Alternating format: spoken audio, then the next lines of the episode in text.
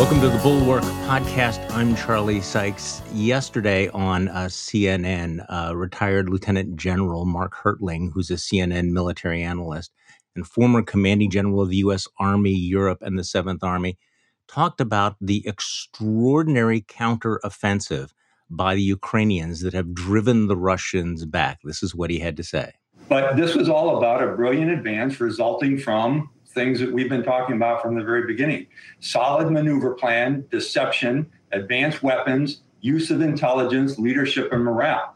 Uh, it, that's what Ukraine army is bringing to this fight, and they're going up against a force that has extremely poor morale, bad leadership, dysfunctional logistics, and the inability to have practiced or trained on what they're trying to do. But having said all those things, there's still a lot of fighting to go. I am do not count me in with uh, those who are saying this is going to be over anytime soon. And joining us on today's podcast is General Mark Hertling. Uh, thank you so much for coming back. Hey, good day, Charlie. It's good to be with you again. Thanks for allowing me the uh, the microphone for a while to continue to tout the great things Ukraine is doing. Well, let's say do a deep dive into all of this. You know, you you said yesterday you were euphoric about Ukraine's advances uh, in Kharkiv and and Kherson, you know, as well as the continued you know active defense.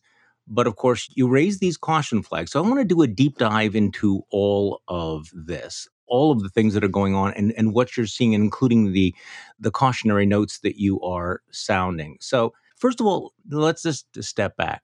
Has the tide of the war turned? Tactically, I would say yes.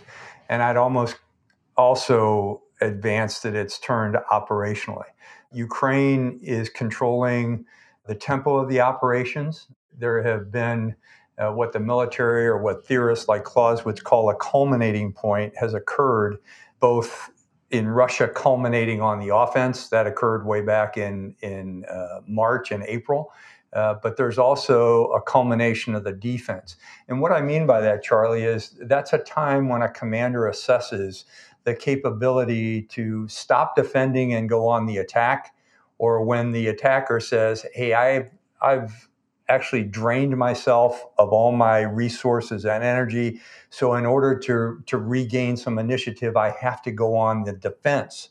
So it's whether or not you're defending or attacking, conducting offensive operations or defensive operations is critically important because you can certainly attrit a force in the defense, but you normally can't win a war. You have to go on the offensive to do that. And what we've seen over the last several months and now most recently uh, over the last six or seven days, uh, Ukraine has gone on the offensive and they are attacking in three different areas, both in Kharkiv in the in the north, Kherson in the south, and they're even conducting very successful counterattacks and what I would call hasty defense operations in the Donbass. So, what has happened when we look at the success of this counteroffensive and the failure of of the Russians? Is this all about the new Western weapons, or is it a more complex story? Obviously, that's a leading question because it is a more complex story. But I, would like to get your take on why you think the Ukrainians were able to be so successful in the short term, and the role of the Western weaponry and the strategy that they've they've employed. Well, I truthfully, I kind of bristle every time I see on the internet or on television shows or listening to podcasts when I hear people say that it's all about the Western technology and we should give them more. We should give them everything they want. Because whereas that's certainly a part of what has made Ukraine successful in defending their motherland, uh, there, there are so many other complexities involved, as you just said. The first thing is the Ukraine army has transformed. Uh, over the last 15 years, and I, I proudly say I was a small part of that when we were training with the Ukrainian army, when I was commander U.S. forces in Europe, things that most Americans don't see. Uh, what we call theater security cooperation, where we partner with other nations to, to transform their militaries and help them contribute to overarching security. So we started that uh, way back in about 2008. And truthfully, it was for selfish reasons. It was because Ukraine had volunteered to send forces to both Iraq and Afghanistan, uh, which they did until the very end of both those wars. And we needed them to be competent on the battlefield and fight shoulder to shoulder with us. They were not that kind of an army when we first started working with them. So, over the last 15 years, they have transformed internally. They have conducted Western style mm-hmm. training events and exercises. They have built a more professional leadership core, not only at the, at the senior officer level, but at the NCO or the sergeant's level. And they have really bought into the Western approach to security. So that's another factor. But one factor that not a whole lot of people are saying much about is truthfully, the Russian army is bad as, as Ukraine has gone in one direction in terms of a positive transformation over the last 15 years because of kleptocracy and corruption and poor training and poor leadership and lousy recruiting and just the way they purchase and acquire equipment and treat their soldiers the russian army has deteriorated and gone in the opposite direction. So it's a combination of the improved ukrainian army the horrible stature of the Russian army and the incorporation of key technological weapons at critical points during this fight. Well, let's, let's talk about the Russian army for a little bit. I mean, as you pointed out, the Russians have been now fighting for more than 200 days in dirt and mud. They haven't been well led. They haven't been resupplied. Some of them haven't been paid. They've been under attack by precision artillery. They're fighting Ukrainians who are defending their motherland. And their morale is eh, you, you, you said their morale's in the toilet. Yeah. So the question is, what does Russia do now? I mean, Russia is now put back on the defense, but as you pointed out, I mean, they continued to control vast swaths of Ukraine. They still have, you know, quite a few resources, and, and Vladimir Putin has lots of cards. So, what do you see as the status of the Russian army right now? Well, you know, I, I sometimes get pushback when I post things on Twitter because there are some that will jump on and say, hey, you're giving away operational security secrets and the Russians can adapt to that. My response to that is no, they can't. I mean, you, mm. can't, if, if you have a viable military and you make mistakes on the battlefield and you have a culture of learning and growing and changing, and adapting to your mistakes and turning things around, then I'd say, yeah, okay, you don't want to give any secrets to the Russia because they may want to adapt. This is the example of maybe Israel in the 1973 war in the Middle East. They adapted when they were initially defeated. So good armies can do that, but Russia is not a good army. It is so corrupt and it is so debased by their political leaders and their senior leaders, you would literally have to replace everyone and start a training process for both officers and sergeants, non commissioned officers, as we call them. You would have to somehow get new equipment for them uh, that isn't basically damaged or or in very poor condition, which all of their equipment is. You would have to train their soldiers on how to conduct combined, combined arms operations, which they have failed to do. And truthfully, all of that takes time. Yeah, I was once asked when I was a trainer at our National Training Center in California, when we a bunch of congressmen were were watching a, a brigade commanded by a colonel conduct operations. One of the congressmen asked me, "What what does it take to to make that brigade commander so good?" And I said, "About 20 years of experience." uh, from being a lieutenant all the way up to being a colonel and seeing how armies work. I guess, Charlie, what I'm trying to say is you just don't fix an army overnight, especially when it has the morale problems that the Russian army has now, when it has the equipment and leadership problems what they have, and when there is so much corruption at the ministerial level, the senior general level, at the top in Mr. Putin. So, what should the West do now to help Ukraine? As you point out, the war is not close to being over. Um, I, I, think that there had been a little bit of a danger that people had stopped paying attention to what was going on in Ukraine. There was a lot of uh, anxiety about uh, the effects of Russian energy cutoffs to Europe. Would would you know, Europe start to get a little bit uh, wobbly? So, I guess the question is, if you're if you're advising the Biden administration or NATO, you know, you're saying it's not all about technology, but is this the time to send more weaponry, uh, more aid? What should the strategy be on our part? Yeah, what you've seen so far in the different phases of the operation and I'm going to again give you a long answer to your question. I'm sorry for that, Mm-hmm. but um, it's a know, podcast. In, it's long form. Yeah. In, in phase one, what we saw is the delivery of short range soldier fired advanced technology weapons like the Javelin and the Stinger. Those were the key. Those were capable in stopping the Russian army from their attack, causing confusion, striking targets, and at the same time, and I don't think this is a secret anymore, uh, many of us knew it from the very beginning, we were feeding the senior Ukrainian military intelligence and targeting information. Now, they did with it what they wanted, uh, but we were giving them imagery, human signals intelligence, overhead platform intelligence, those kinds of things that help them to best target the movement of the Russian force. That was incredibly helpful to them because it stopped the campaign.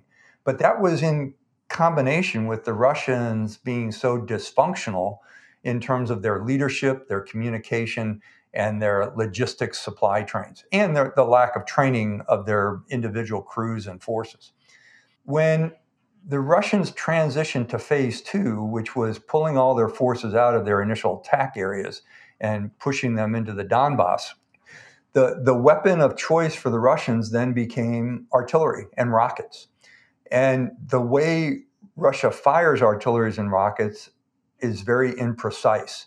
They have the capability of, of using precision weapons. They just didn't have enough of them, or that they decided not to use them, or they used their precision artillery and rockets against specific targets, mostly civilian institutions, to create mm-hmm. fear and panic within the Ukrainian population.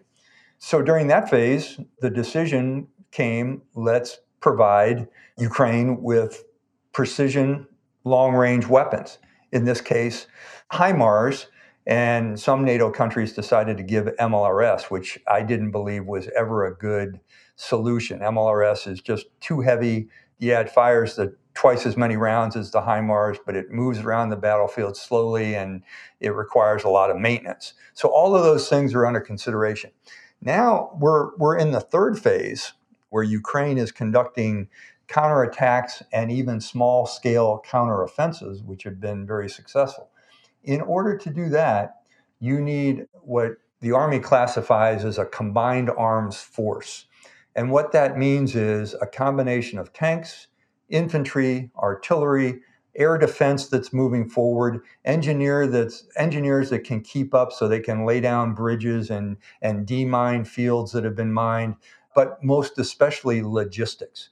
Now, during the period from about 2014 until 2021 when the Russians attacked, there was a lot of training going on by NATO and the US of Ukrainian forces at their training area at a place called Yavoriv, which is just northeast of uh, Lviv in the western part of Ukraine.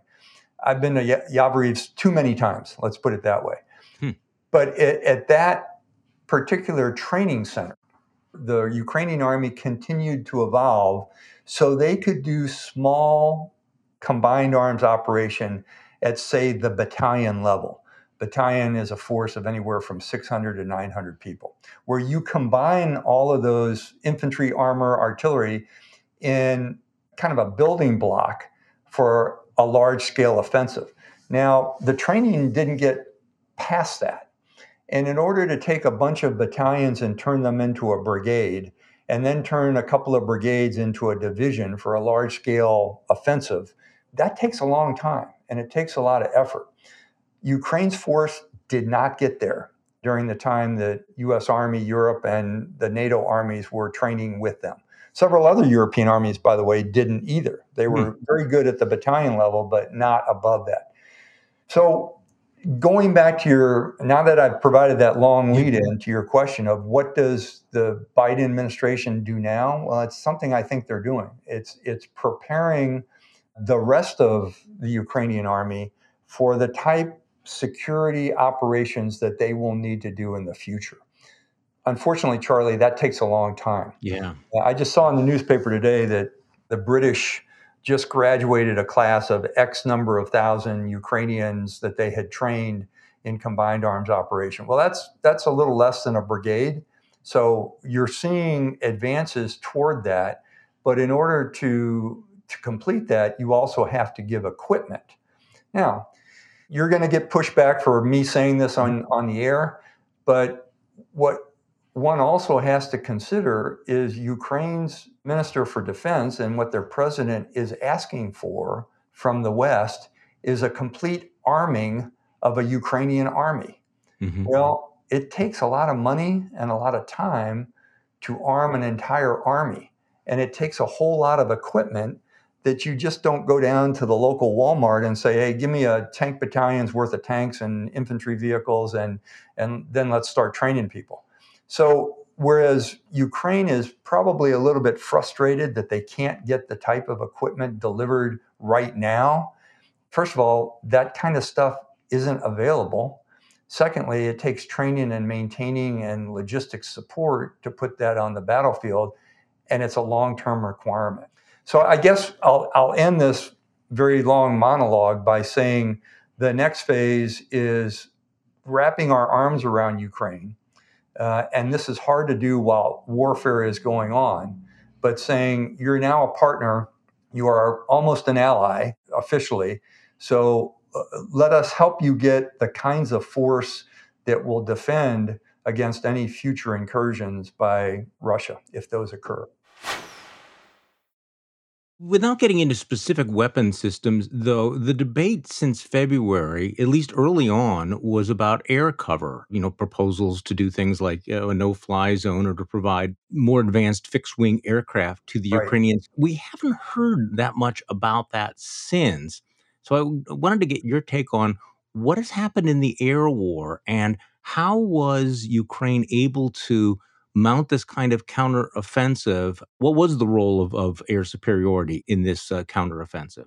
If Russia had it, obviously this wouldn't have taken place. Am I right about that? I, yeah, you're you're yeah. definitely right about that. And there's a couple factors that play into that. First of all, again, it gets back to training. The Russian coordination between air and ground is abysmal. They don't practice it. Their fighter pilots don't get a whole lot of flying hours. There's not the coordination between the Air Force and the ground forces, which are needed in these kinds of battles where the air is supporting the ground. You know, in, in demonstrations that I attended in Russia, you would see Russian jets flying overhead. But of course, it was during an exercise or a demonstration. There was no opposition to that flight. So they were just basically flying a fighter jet, you know, as a free floating mm. electron. In order to actually use aircraft, in a close air support role, you have to have not only very good coordination between ground and air, but you have to have the ability to suppress enemy air defense. And in fact, I'll throw an acronym at you. The, the military calls that SEAD, S E A D, suppression of enemy air defense. And in order to do that, you have to have electronic aircraft that will suppress any kind of enemy air defense from firing the radars. It goes after the radars in terms of preventing them from picking up platforms that are flying overhead. When it does pick those platforms up, you have other aircraft that will fire harm missiles at the air defense hmm. radar, so it will knock those air defenses out. You can't always prevent shoulder fire missiles like Stingers from shooting, but those fast moving aircraft are a whole, whole lot harder to hit. But you also have the tactics requirement for an aviator to fly. So all of those things are part of what Russia can't do. Ukraine, again, just like the Ukrainian army trained with US Army Europe, the Ukrainian Air Force was training with US Air Force Europe, USAFE. Uh, in fact, my partner at the time, General Mark Welsh of USAFE, later Chief of Staff of the Air Force, also was dual hatted as the commander of NATO forces. So he literally pulled in all the air forces of Europe to work together. Ukraine was one of those, not necessarily in part of the NATO alliance, but they were a European partner looking to uh, fall under the security umbrella. So I, I guess what I'm saying, Charlie, in a very roundabout and long winded way, is it takes a lot of training to do the kinds of things that people take for granted because they watch video games or war movies. Russia doesn't have that. Ukraine, on the other hand, has the early stages of capabilities for that.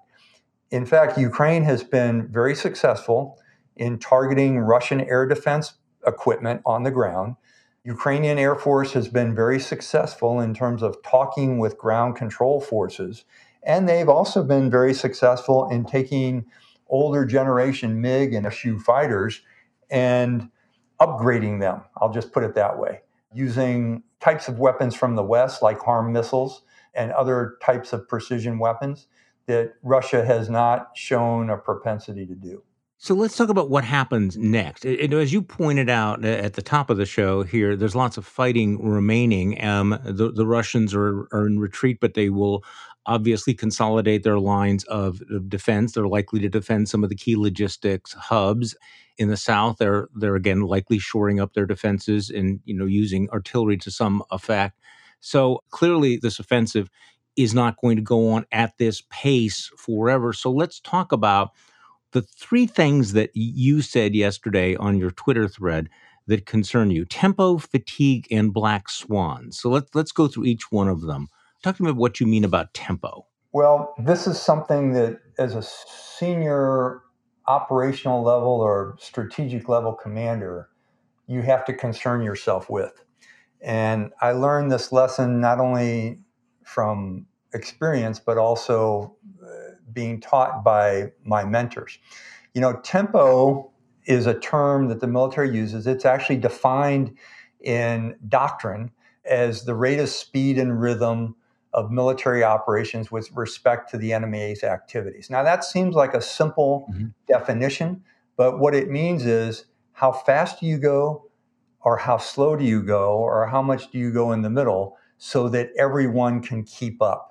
You know, it's one thing to have frontline forces blasting through occupied territory by the Russians, which we've seen Ukraine do over the last five days. It's another thing for those frontline forces to turn around and say, okay, I've used up all my ammunition. Where is it? Or mm-hmm. I don't have any more fuel left in my vehicle. Where's the fuel? Or, okay, I've hit these targets. Intelligence guys and gals, where are the next targets I need to hit?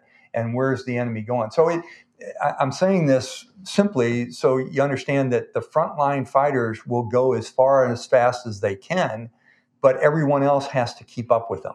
And this gets back to my other comment before about the training of the Ukrainian force. Again, I'll probably get heat for this.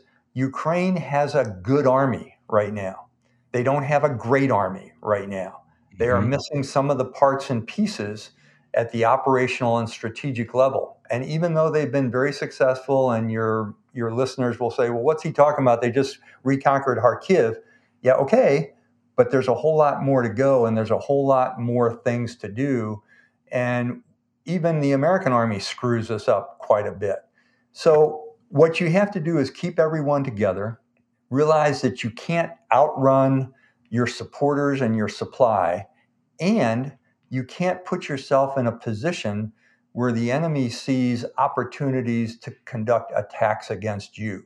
When I first saw the initial advance of the Ukrainian army on a map, it kind of looked like the Germans heading toward Bastogne in World War II. Mm. It was a very long line of Ukrainian vehicles, over 25 to 50 kilometers long. And both sides of that line were still surrounded allegedly by Russian forces. So if Russia had been a good army, could have attacked into those shoulders, as they're called, and collapsed off. the Ukrainian offense very quickly. Mm-hmm. The only thing, truthfully, that saved the Ukrainian army in that long line of attack from Kharkiv to Izium and then on to Kupiansk was the fact that Russia is so bad at what they do.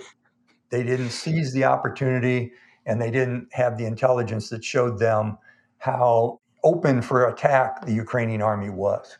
So your first concern is tempo. You know, don't go too fast, uh, too far without thinking about whether everybody's able to keep up. The second uh, one of your concerns that you listed was fatigue, and uh, fatigue makes cowards of us all. I don't know if that was Vince Lombardi or William Shakespeare, but uh, obviously this is something that uh, the most experienced commanders, and I, I think uh, most of us actually understand. So, what, what do you mean? What are you concerned about in terms of fatigue? The fatigue of the Ukrainian forces that just don't know when to stop?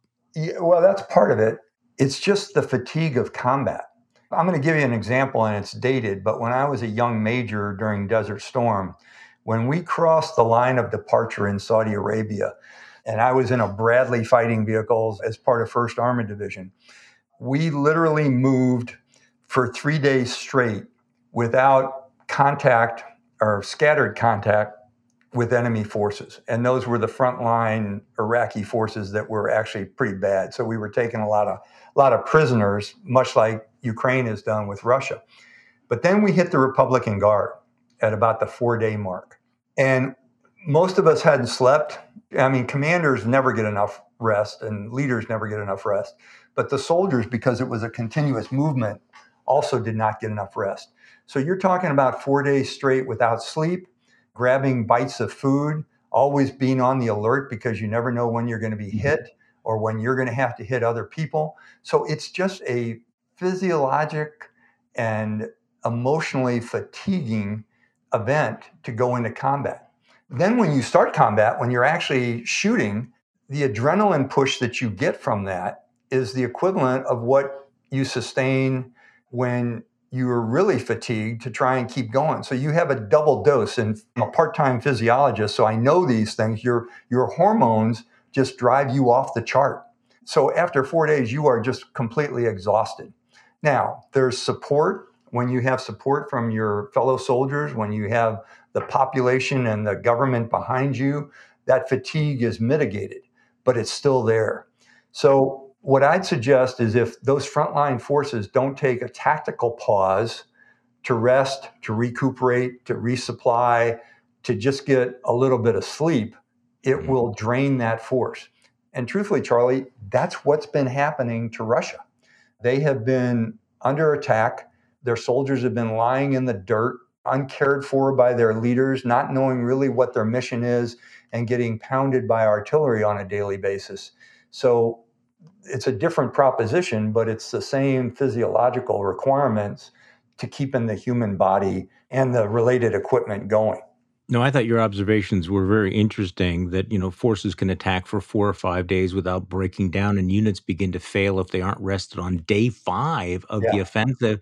And the commanders and leaders start making really, really bad decisions after three days of little or no sleep. So obviously, you need these pauses, and this is obviously a, a, real danger, especially if you're moving quickly. Yeah, can I can I just add one more thing? Sure, you brought up a very good yeah. point about the commanders. It's you know I'm I'm going to throw out there. We have done studies in the army. It's about five days for an, a, a force on the offensive. It's mm-hmm. about two and a half to three days for commanders. And and I'll never forget my time at the National Training Center in California as the senior observer. We would have brigade commanders come in for a two week war uh, training exercise. And they literally thought, "Oh, I can stay up for two weeks. I can take a twenty-minute cat nap here and there, and Great. and uh, I can keep going because I've got to be there as the commander to make all decisions."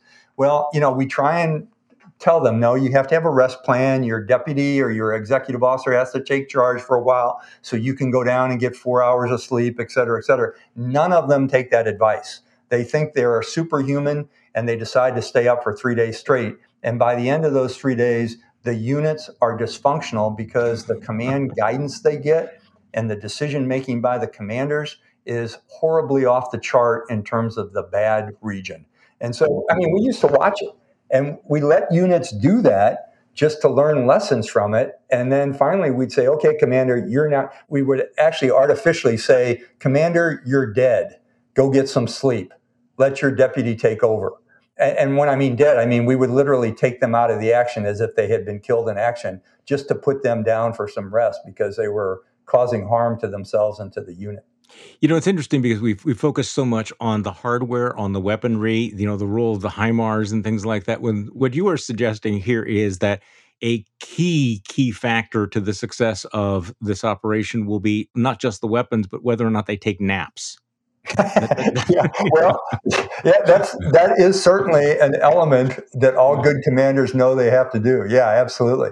You know, it was funny. I, another quick story during Desert Storm, I had I mentioned this in my tweet, Fred, but I had a commander that later became my mentor, a guy named General Fred Franks, who is just uh, one of my all-time heroes.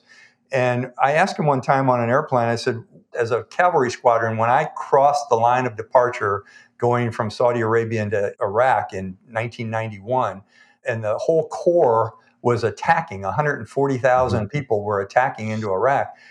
What did you do when we just crossed the LD or the line of departure? And he said, I went to take a nap.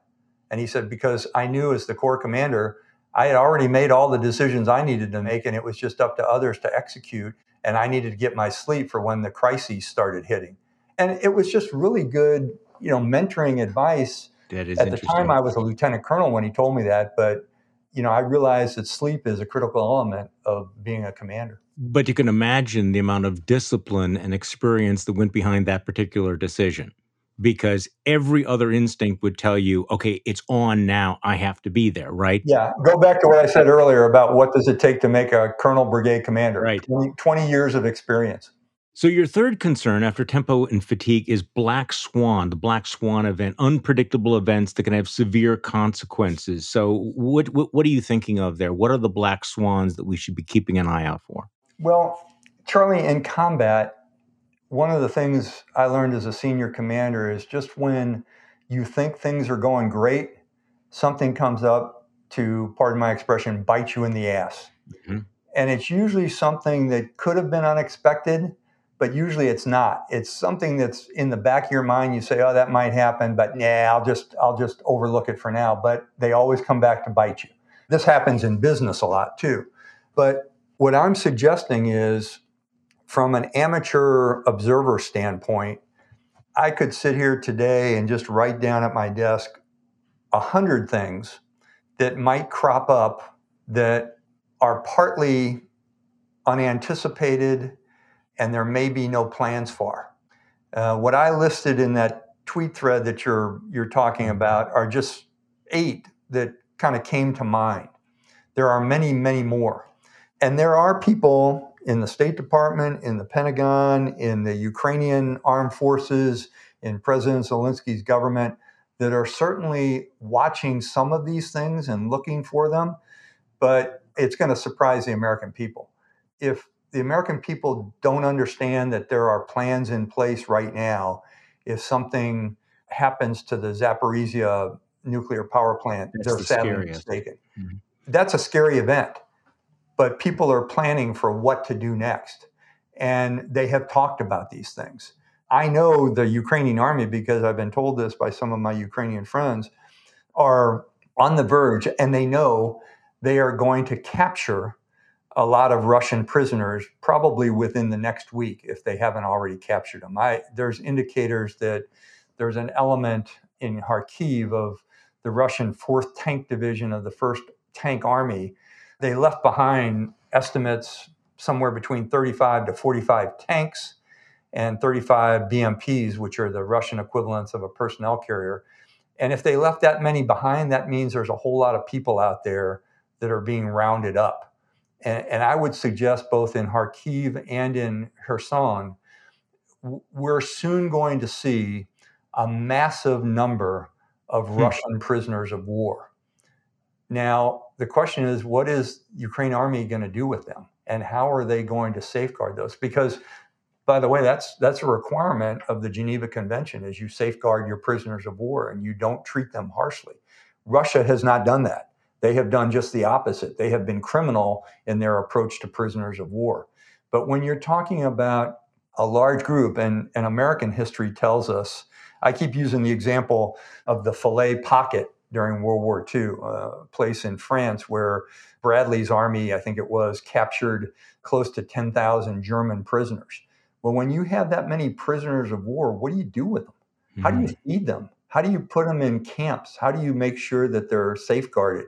And how many Ukrainian soldiers are going to be really pissed if they come upon these groups of people and they want to take out revenge on them? I think the Ukrainian army is more professional than that, but you know, people do strange things when they're human beings. Yeah, yeah. There's human beings. You see these pictures of the of the war crimes, of what's been done to uh, Ukrainian POWs, and this is obviously a real concern. Okay, so now we're getting into a more political speculative area, but what do you make of the reaction in the Kremlin to these setbacks, including Russian state media, which for the first time seems to be showing a, a good deal of anxiety, uh, openly acknowledging the defeats and questioning whether or not Vladimir Putin's strategy was sound. What do you make of that in terms of short term implications for the power structure in the Kremlin, as well as the morale of the general public, if that matters at all in Russia? I can't say much about how the reaction will be in, in Moscow. I know it, what it would be like in the West with such a crushing defeat. It appears that Mr. Putin has already attempted to blame the generals, mm-hmm. and that only worked partly uh, in, in March and April.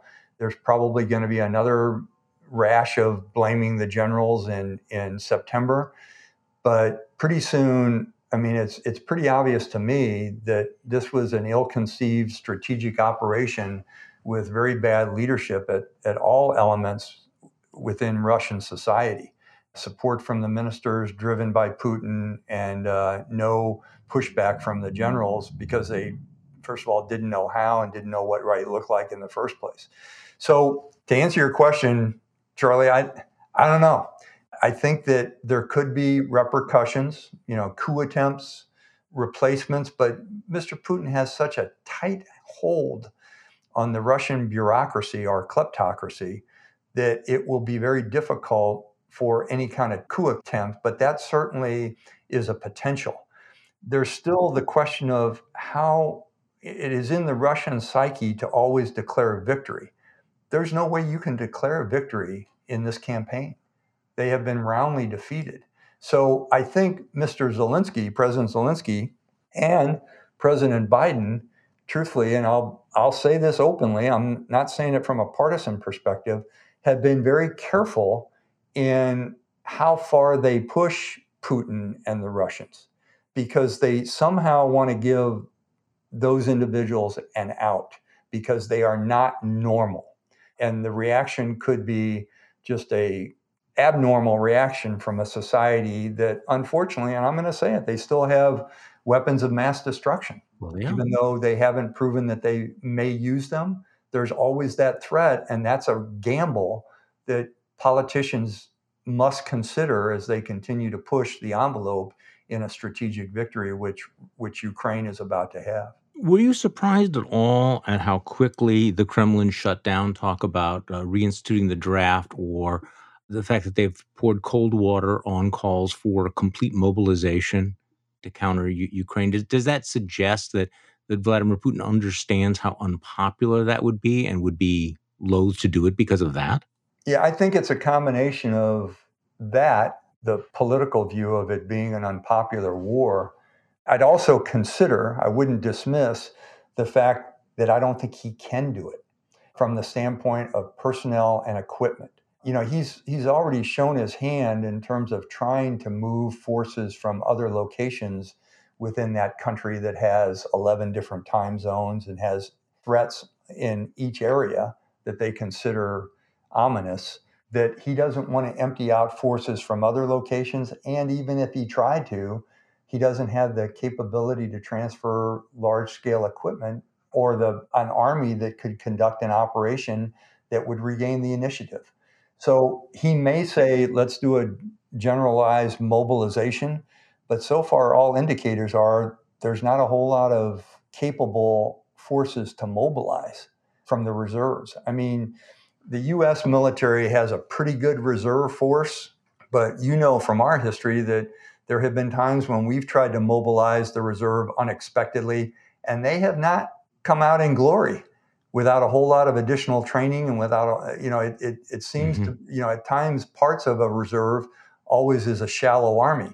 In Russian cases, it's a ghost army. It doesn't exist.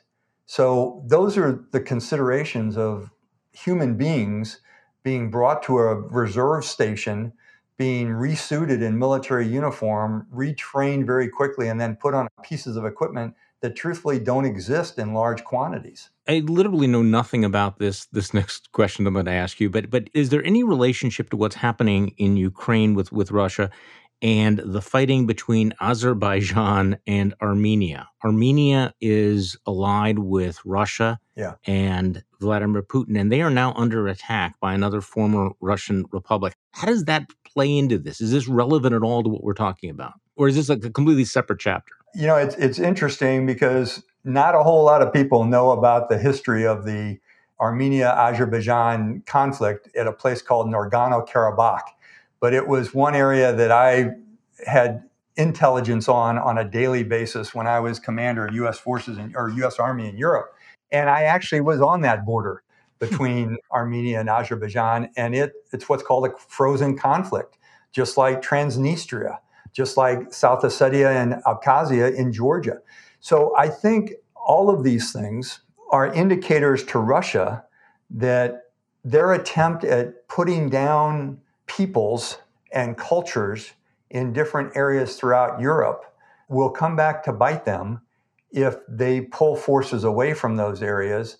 Or it also shows areas that have been fighting for their freedoms, like the four I just mentioned, for include Moldova in that. They're saying, hey, we may mm-hmm. have an opportunity because Russia is stretched so thin right now and undergoing such a disaster that we might see an opportunity to attack here. Let me share with you, if I can, Charlie, one of the Sure. things in 2001 when I was the my only time in the Pentagon when I was the war planner on the joint staff when people were attempting to make a decision on whether or not we should open a second front in Iraq, one of my jobs as the war planner was to say, here's how it might resound in other parts of the world when people in, say, North Korea or uh, Venezuela or everywhere in the world sees the United States focusing their attention primarily on Afghanistan and now into Iraq, and how we're taking intelligence capabilities and forces from other areas where we're defending and putting them in two key places. Here's how China, Russia, Venezuela, Panama, you know, Hmm. North Korea would react to that. And I had to present that to the Secretary of Defense.